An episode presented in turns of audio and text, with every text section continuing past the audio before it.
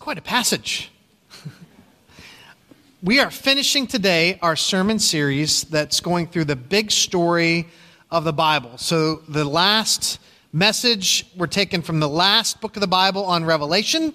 So, we're going to dig into this, this passage about this fearsome beast. And I want to try to help make sense of it for us this morning. Generally, we're not too afraid of beasts out there, right? We don't face ferocious beasts too often in our day to day lives. But there was a time, once, when uh, back in our previous house in Zanesville, Ohio, we started getting calls from the, the church ladies saying, Don't let your kids go outside. There are ferocious beasts on the loose. Well, and it was true. A guy who lived about two miles from us had collected a large amount of exotic animals, is the fancy term. He had uh, 18 Bengal tigers, 17 lions, six black bears. He had leopards, monkeys, all kinds of animals. And his name is Terry Thompson, and this is in October of 2011. And life was getting tough for Terry. He had been in prison, he was facing charges, his marriage was falling apart. And, and to be honest, Terry decided to go out with a bang. And so he opened up all the cages and he committed suicide. And so all of a sudden, the police start getting calls of, there's a lion chasing my horse. And um, I guess there was a, a lion. So so Terry lived right next to Interstate 70, like this major throughway in Ohio. Um, and I guess a lion got onto Interstate 70.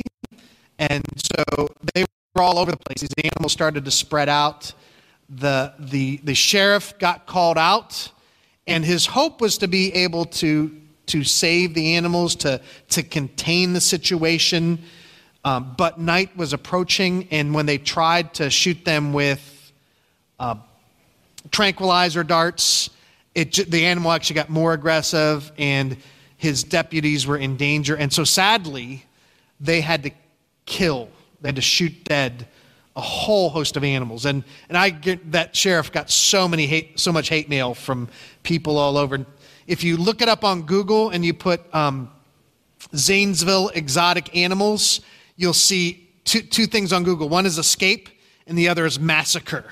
So it ended up all those animals were killed. There's warnings. They canceled school the next day.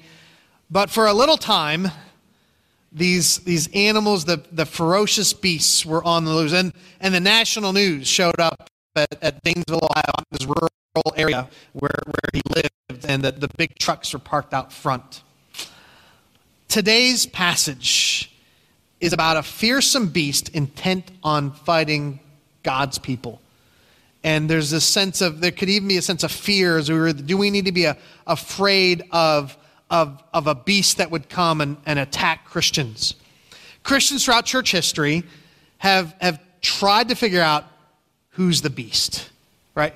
Figure out, how, try to identify the beast. Is it some political figure, you know, some general somewhere, some ruler of a faraway country?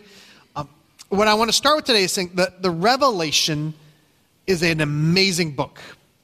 And it's given to encourage followers of Christ to, to in their worship and, and to stay faithful. But here's what I'm going to say American Christians have been taught to read this book in the wrong way. Revelation is not given to provide hidden clues that predict modern world events or political leaders 2,000 years after it was written. That is not the way. God, God, God did not give us this book so that we could piece together the clues and make our charts and see, obviously, you know, Prince Harry is the beast who was to come. Or it's nothing like that, right? Um, so I, I, know someone will just take that quote. No, Prince Harry is not the beast. Um, right? Revelation is given for this reason.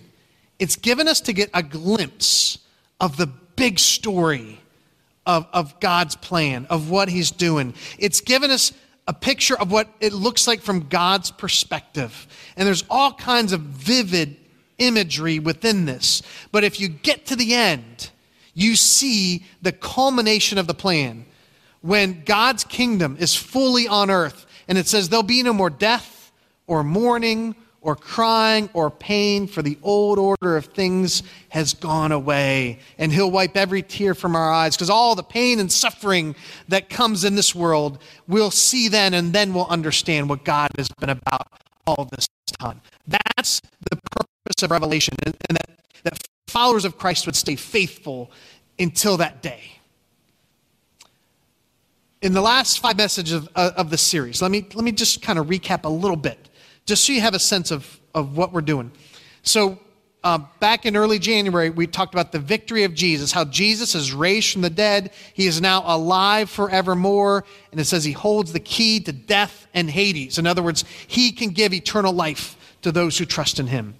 Then we talked about the mystery revealed, meaning the good news of the gospel has now been made known so that, that people can come and discover the goodness of God and, and salvation through Jesus. And then we talked about how the church is spreading, how it started with 120 in Jerusalem and it's been spreading ever since from Jerusalem to Judea to Samaria and now to the ends of the earth.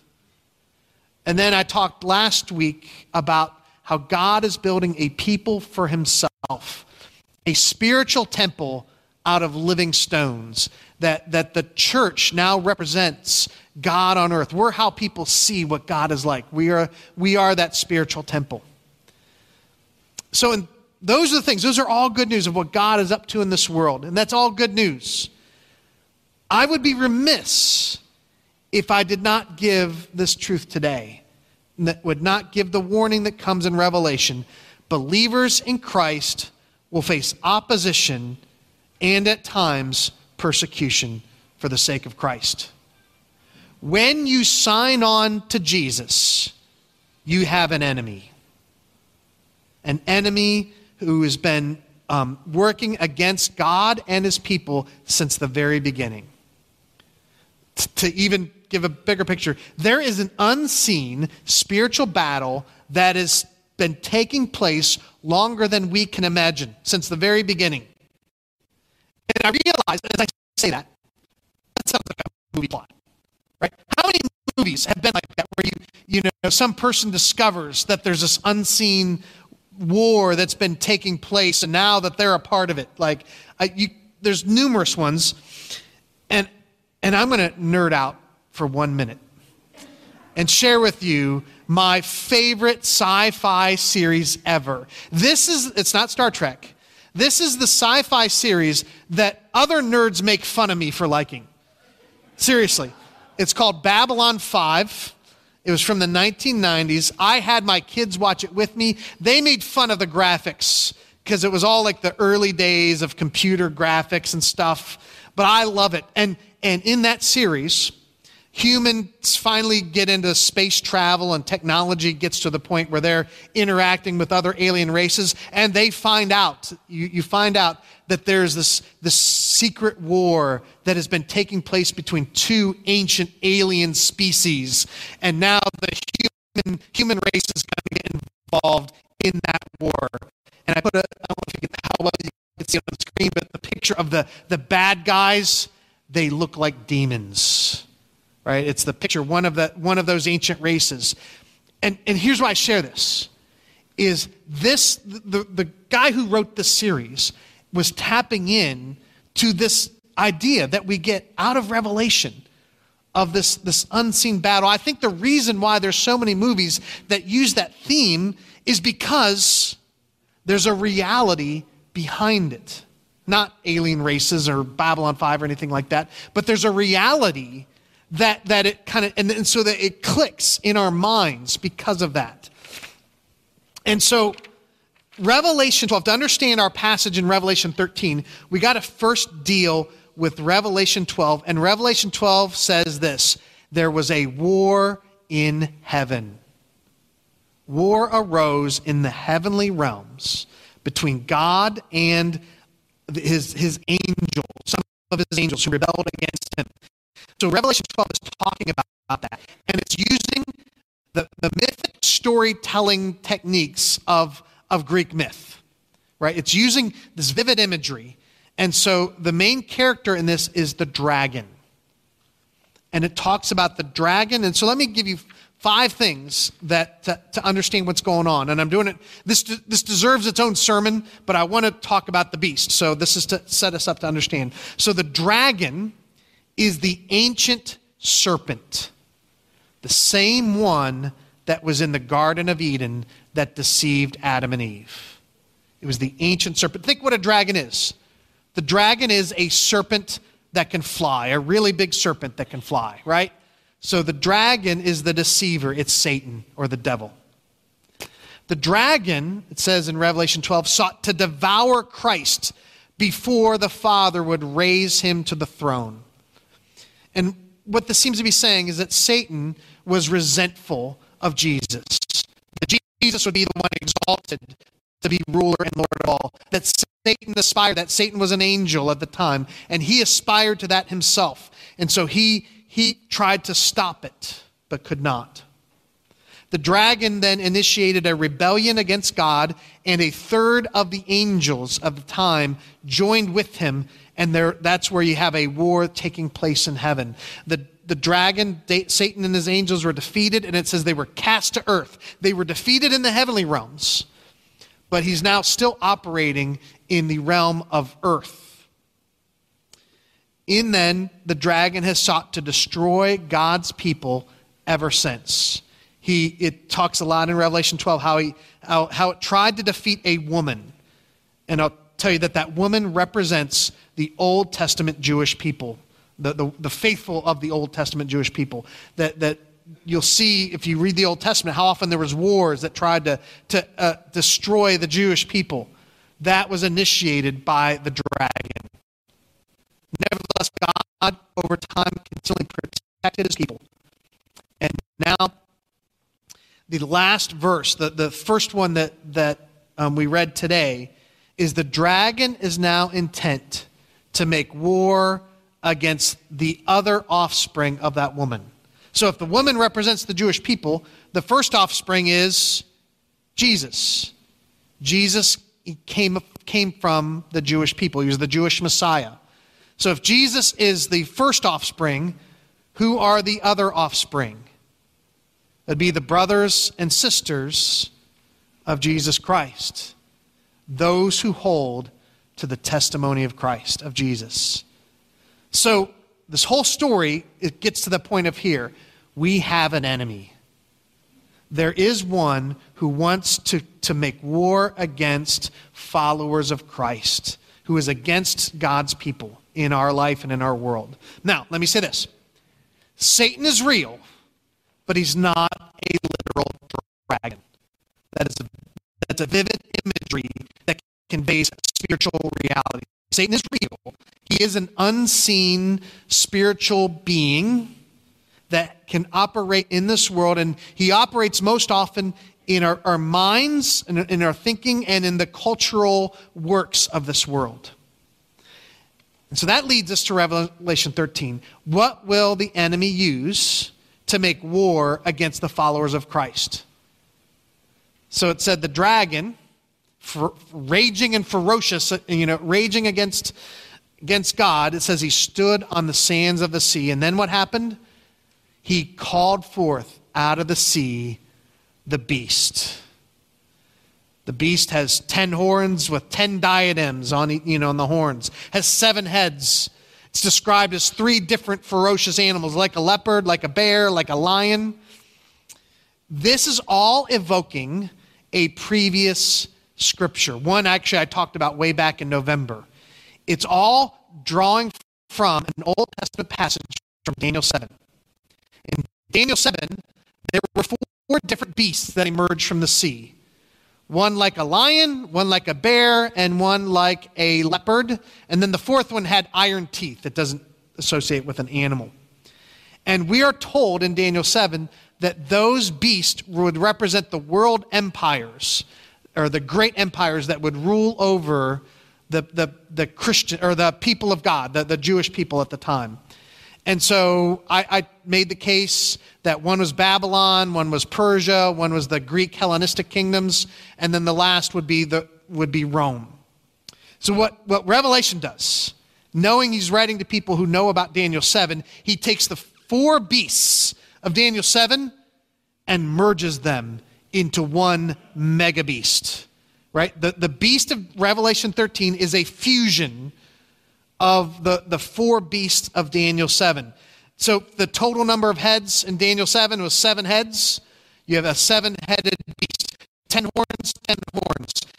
Um, so it's, you know, you lion, bear, and leopard. Uh, the mega beast has lion, bear, and leopard aspects to it. So it's like all four beasts merging into one. We do not need to guess who the beast is. Revelation spells it out. It, it does everything but say the actual word. The, the beast is the Roman Empire. A few little clues it gives. It says, the beast sits upon seven hills. Rome is famously known with its seven hills. That, that, that's in, the clues in an ancient world. Another thing it says, it says the beast uh, destroys Jerusalem, which is exactly what happened, what, what Rome did in 70 AD, destroying the temple. So, so it's not a guessing game. The, the, the, the original recipients of Revelation would have read this and, and recognized, oh, yeah, it's, it's talking about Rome. It's using code words, but it's talking about Rome. And, and what had happened with the Roman Empire is that it had become a mega beast. So so I have a map on the screen. I know you probably can't see it perfectly well. Maybe you could find a map on your. own. This is Rome in 117 AD. Revelation was written between 90 and 95 AD, around that time frame. So it's so it's about the same time. This was the peak of the Roman Empire. And and its rule incorporated the, the places like Babylon and Greece that had previously been the beast of Daniel. Um, not Persia, because that, that's the Parthians, that's, that's almost there. But, but basically, the Roman Empire has kind of incorporated the previous beasts and now has, has become this, this mega beast. And what, and, and what it is, is, is the, the, both for Jews and Christians, at that time, almost all were in the Roman Empire. Almost all of them fell under the authority of, of Rome. There was probably some, but not very many, who, who, who had taken the faith outside of, out, of, out of Rome. What Revelation 13 is saying is that the source of, of Rome's ascension and power and authority is the dragon. Rome got its, its authority, its, its ability to do that from God's enemy. And that's what it says in, in 13 2.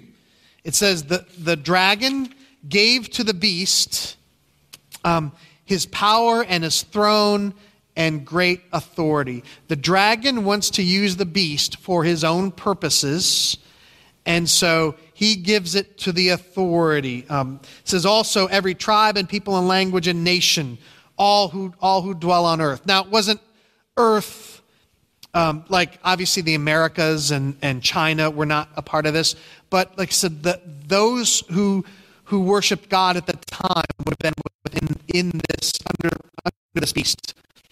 And it says so so that's dragon does the beast. What does the beast do in term? The beast worships the dragon. It says in verse 4. Um, and they worshiped the dragon, for he had given his authority to the beast, and they worshiped the beast, saying, Who is like the beast who can fight against it? So the, the beast worships the dragon and also and, and, and demands that people worship the, himself as well.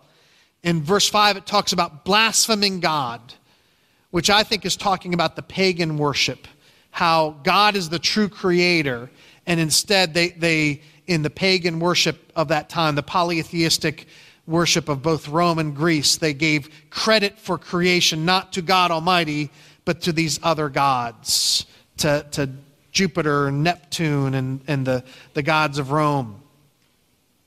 So, so we have this, this, this contrast. And, and so what the dragon is doing is he's trying to move uh, Christians, followers of Christ, to worshiping, instead of worshiping uh, their Savior, to worship the beast or to worship dragon instead. There, there are some other elements I want to point out more quickly um, that I think are harder to interpret. So, from our passage, a few other things, but I, I, I, these are more, I think this is what this means. So, for example, it talks about the head with a mortal wound, but that nevertheless recovers. So, who was the first Caesar? I heard it, Julius, right? Julius Caesar. He started a dynasty. Uh, in fact, under Julius Caesar and then Augustus Caesar, Rome went from being a republic to being an empire under an emperor. Right? So, so the first dynasty of the Caesars of Rome ended in 68 BC when Nero died. Nero was the fifth emperor of Rome and the last of Rome's first dynasty, the, the Julio Claudians, they're called. Right? So in 68 AD, may, you may have thought, oh, Nero's dead. You know, all, Rome, Rome won't continue, right? You know, this, the Caesars are not done. But what happened instead is a new dynasty arose. They're called the Flavians. The Flavian dynasties, let me just read this. The Flavians, unlike the Julio Claudians before them, were Italian gentry, not Roman aristocracy. They restored stability to Rome following the reign of Nero and the civil wars that had wreaked havoc on the empire, particularly on Italy itself. So there's this tumultuous time from the death of Nero and really the end of his rule until you had a new emperor, Vespasian, who then brought stability to Rome. So the mortal wound, I believe, is referring to that, that restoration of a new dynasty. It also, in verse 5, talks about 42 months, a period of 42 months. That's three and a half years. That is the length of time of the Jewish rebellion, from 66 to 70. And so it was a period of time in the Holy Land where the Roman armies were, were fighting against the, the Jewish insurgents. And it ended with the destruction of Jerusalem. And so I think it's a reference to that. Later in verse 7, it talks about that he would make war on the saints and conquer them.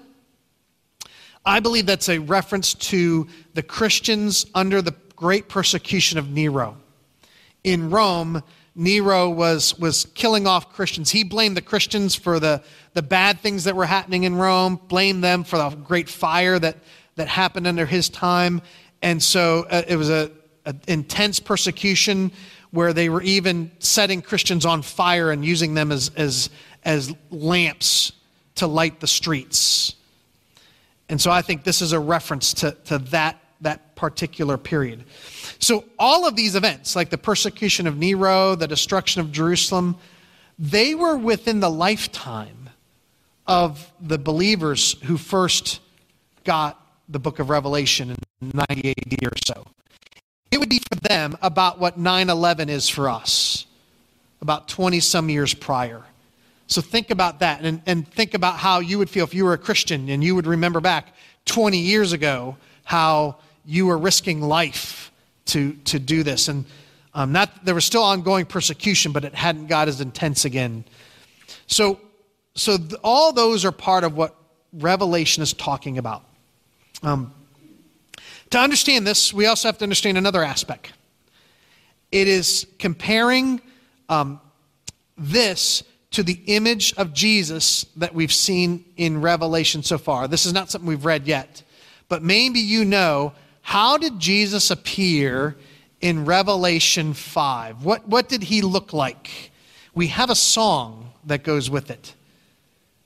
He is known as the, the Lion of Judah as well as the Lamb. So Jesus himself has the appearance of two animals, right? The lion referring to his, his role as king, and his lamb as in how he would bring salvation by giving his life on the cross. So Jesus is the lion lamb.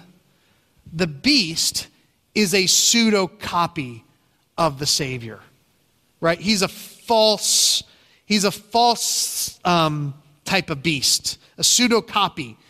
Uh, the, the beast claims kingship that rightfully belongs to the lion of Judah. The, the, the, the beast claims to be the Savior but he's not. Only the Savior who gave his life So the, be- the beast is arrogating to himself the worship and honor that are rightfully due to Christ. And since behind the beast lies the dragon, those who go along with the worship of the beast are in truth worshiping God's enemy, even if they don't realize it in what they're doing. This is what Revelation is showing to the believers in Christ. If you worship, if you join in the worship of Rome and its gods, you are actually worshiping Satan. Think about Roman propaganda. Roman did not, Rome did not view itself as, as, as a bad guy, right? In Rome's telling, they were, they brought stability, they brought order, they brought peace, Pax Romana. In their land, they brought roads. The, the Roman roads still, you know, they, they really did make good roads, right? The Roman roads still exist in areas. They brought prosperity as trade increased. People in the, the Roman Empire, many, especially the, the elite, they got wealthier and wealthier because of Rome than they would have otherwise. They brought aqueducts. Imagine if for the first time you have indoor plumbing because of Rome, right? Like that, that's big. Right? Rome brought indoor plumbing, so you're going to be grateful to Rome. And, and so Rome would say, Be glad we've come. All we ask is you honor Rome and its gods. Both the pagan gods of old, Zeus, Jupiter, and such, and then also honor you know, the Roman state gods. By the time of, of 90 AD, Rome had deified Julius Caesar and Augustus Caesar and Tiberius Caesar. They had their own temples. And so, to be a good citizen of Rome, you were expected to offer incense in worship to the Roman imperial cult. And they had established these things. And, and, and to not go along, right, was to, to be dishonoring to Rome, who had brought so many good things to your land. Sometimes we have this idea that Rome conquered everybody and made them become part of the Roman Empire. For the most part, people joined Rome willingly, especially the area of Western uh, Asia Minor, which is now in Turkey, where the uh, the book of Revelation was written to the, names of the seven cities um, Smyrna and Ephesus and Sardis and Laodicea. Those cities in their area, they, they joined Rome of their own accord. And they saw Rome as a benefactor. Uh, they were not conquered by Rome. They chose to side with Rome. In fact, so I, I know you know you probably read in the news there was a, a major earthquake in that area in western Turkey, the same area as these cities, and it seems to be, and it, it's horrible. We should definitely pray and, and pray for those people, and, and God, God would help them. Uh, but it seems to be that's an pr- area prone to earthquakes. So Rome had oftentimes sent aid to these cities. You can, I've, I've read it about how some of these cities received aid from Rome after an earthquake to rebuild. So they, they didn't see Rome as this beast, as this evil thing. They saw Rome as good. And, and so if you were a Christian, your neighbors would be, would be asking, how come, how come you didn't come to the, the festival? Hey, did, did you come and offer incense to, to Caesar? How come? Right? Well, don't, don't, you, don't you respect Rome? Right? Your neighbors that don't believe would be adding to the pressure of, of saying you need to honor Rome and its gods. But for Christians, to go along with emperor worship was to, to be worshiping God's enemy. We have a letter from Trajan, who was a Roman emperor around this time. And it says, if someone was accused of being a Christian, they're worthy of death. But he says, but if, if they're willing to offer incense to, to Caesar, in, to, to the, you know, if they're willing to go along with the worship, then let them go. That was the choice. Do you worship the beast or do you face death? Do you give the honor that should rightfully go to the Lamb upon the throne and instead give honor to the beast who is a false Savior? So, what is the call upon Christians in this scenario? Is it to take up arms and fight back? Is it to go all Spartacus and get an army and, and try to, to overthrow the Roman power? No. Nope. It says, here is a call. Um, well, it says, if anyone has an ear, let him hear. If anyone is to be taken captive, to captivity he goes. If anyone is to be slain with the sword, with the sword he must be saying. God is choosing to allow this persecution for a time for his own purposes. And there's no strategy for avoiding it. God is allowing this to take place, and the call for Christians is endurance, to, to endure and to be faithful as followers of Jesus Christ. To endure and stay faithful to the Lord, to not give in to the pressure to worship the fa- false gods of the culture. So that's the gist of it. That's what the beast is about. Does it set your mind at ease at all? Would you rather face, you know, literal dragons and bears? And the good thing is, there's absolutely no application for us in our time.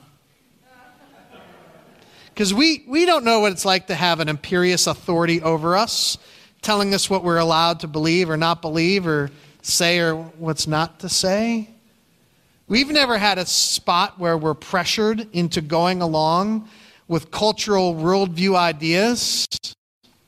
We don't know anything about that. I'm being sarcastic. This is totally not, you know, the specifics about Rome and such, you know, for the beast were there, but we, we face the same dynamic right? We're facing different specifics, but the same dynamic applies to followers of Christ in every age because the dragon is always trying to use the society and culture we live in to move believers away from true and faithful worship. He's always trying to move our loyalty away from God and God alone to give our loyalty to something else. It may look different. It may not involve persecution. In fact, Oftentimes it doesn't. But we still will always face the pressure to, to go along with, with, instead of worshiping Jesus, worshiping something else. There's four truths I want you to learn from Revelation. First of all, this to know that following Jesus means we have an enemy who is working against God's plans and people. You got, you got to know it. Like, know that going in. So be prepared. In the times where there is peace, build your faith now so that you are ready. Because we never know what will come next. Um, the way to be ready to counter the lies and deception is to grow strong in the truth. This is why we want to study His Word and, and know it. The way to be ready to face the deceiver is to, to be strong in the truth. So let me give you a passage Ephesians 6. And it's talking about the spiritual, um, the reality of, of spiritual warfare. It says, Finally, be strong in the Lord and in the strength of his might. Put on the whole armor of God so that you may be able to stand against the schemes of the devil. For we do not wrestle against flesh and blood, but against the rulers, against the authorities, against the cosmic powers over this present darkness against the spiritual forces of evil in the heavenly places. Therefore, take up the whole armor of God that you may be able to withstand in the evil day, and having done all, to stand firm. The call on Christians is to endure and be faithful, whatever we face. The second thing I want you to know, um, well, I just said it, to be prepared to endure and stay faithful to the Lord through opposition. Here's the thing the goal of Satan is not to kill us. In fact, that does him no good, right? If, if he engineers our death and we know Jesus, what happens? We go be, we go with Jesus, right? We're in perfect bliss and and you know, and we wait the day when the full resurrection will take place, right? So that does him no good. His only goal is to turn us away from Jesus, and he does that by giving us something else instead, to give our life, to give our loyalty to something else. And so, what are we to do? We're to be so, and so in love with Christ our Lord, so committed to him that we can't imagine ever wanting to follow another. 1 Peter 5 says, Be sober minded, be watchful. Your adversary, the devil, prowls around like a roaring lion, seeking someone to devour. Resist him, firm in your faith, knowing that the same kinds of suffering are being experienced by your brotherhood, brothers and sisters throughout the world. Resist him, stand firm. Know that there's, there's nowhere else to turn. Jesus is the Savior, and he's worth it. The third thing I want you to, to know from Revelation. I want you to understand the tools the enemy will use to turn us from Christ. Prosperity is more dangerous to faith than persecution. I think we're seeing that in the American church. We have plenty of prosperity. Prosperity is more dangerous to faith than persecution. Satan is just as happy if we stop worshiping our Savior because with too many other things going on in our life. He knows that this world will slowly erode our faith unless we are constantly renewed from within. Friends, this is why worship is so vital. What do we do in worship? We come for a focused hour or so, and we, we, we take our view off of ourself our stuff, our agenda, and we give our, our full attention to Him alone. Right? We need that at least once a week to take the attention off of ourselves. Everything in this world says pay attention to yourself, find your own inner meaning and purpose. In worship, we do the opposite of that. And we give our focus to Him and to His Word as we, we do. And we need that. See, one of the most amazing books you could read is called The Screwtape Letters by C.S. Lewis. I see some nodding heads. And you know, sometimes I think we think of Satan and the power of Satan like we picture the exorcist, you know, and, and divine power killing people. C.S. Lewis, I think, gets a better idea. It's, it's how it's a book about how the enemy uses lies and deception to keep us from seeing truths that we need to see. So if you, if you ever want to tune in, it's, it's a fun book to read, anyways. But it, it's about how he keeps us from seeing things truly. The, let me read this quote. It's Romans 12, 1 and 2, but it's given in a, a, a paraphrase version that I really like. And I think this captures the, the dangers of faith. It says, With eyes wide open to the mercies of God, I beg you, my brothers as an act of intelligent worship, to give him your bodies as a living sacrifice, consecrated to him and acceptable by him.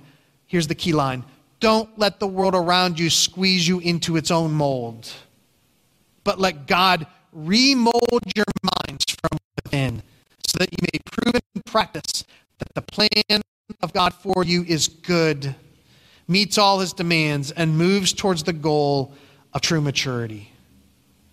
Don't let the world around you squeeze you into its mold. Instead, we offer our, ourselves, our bodies, as living sacrifices as we worship. Fourth truth from Revelation I want you to have confidence that despite these hardships, that God is in control and the kingdom of Christ will prevail.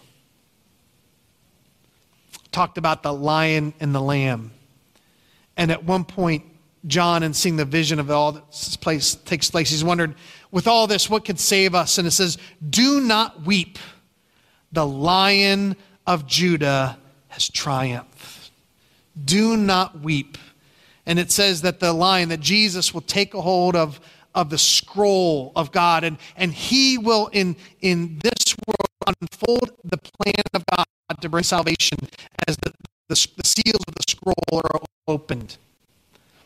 So do not weep. The Lamb of God has taken up the scroll. And when God's people see it, you get, you get this verse from Revelation 5 9. It says, And the people of God sang a new song, saying, Worthy are you to take the scroll and to open its seals, for you were slain, and by your blood you ransomed people for God from every tribe and language and people and nation. And you have made them a kingdom and priests to our God, and they shall reign on the earth.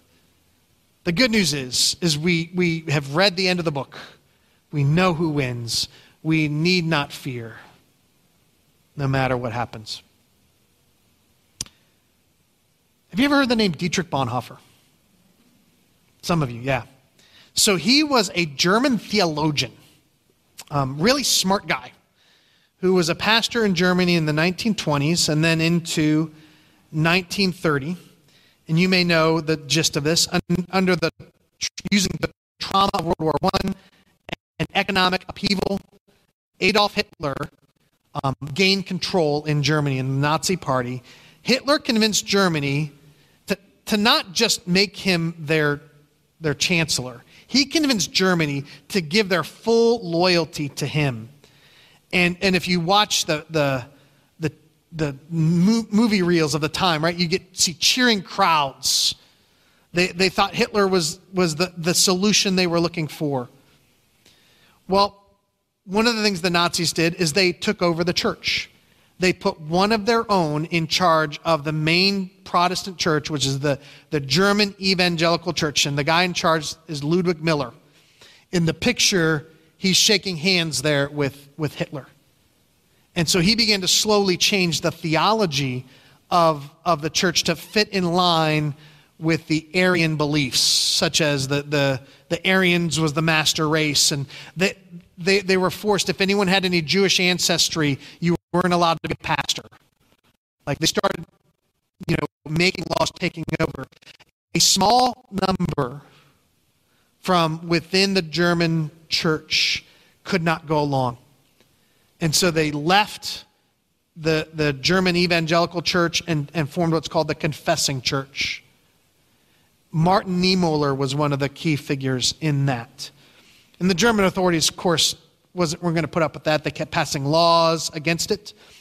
Dietrich Bonhoeffer was one of the ones who, who went with Niemöller and became a key player in this church. And Bonhoeffer would set up training programs for pastors where they would kind of go to a remote location and, and he would train them how, how to be a pastor amidst this, this situation.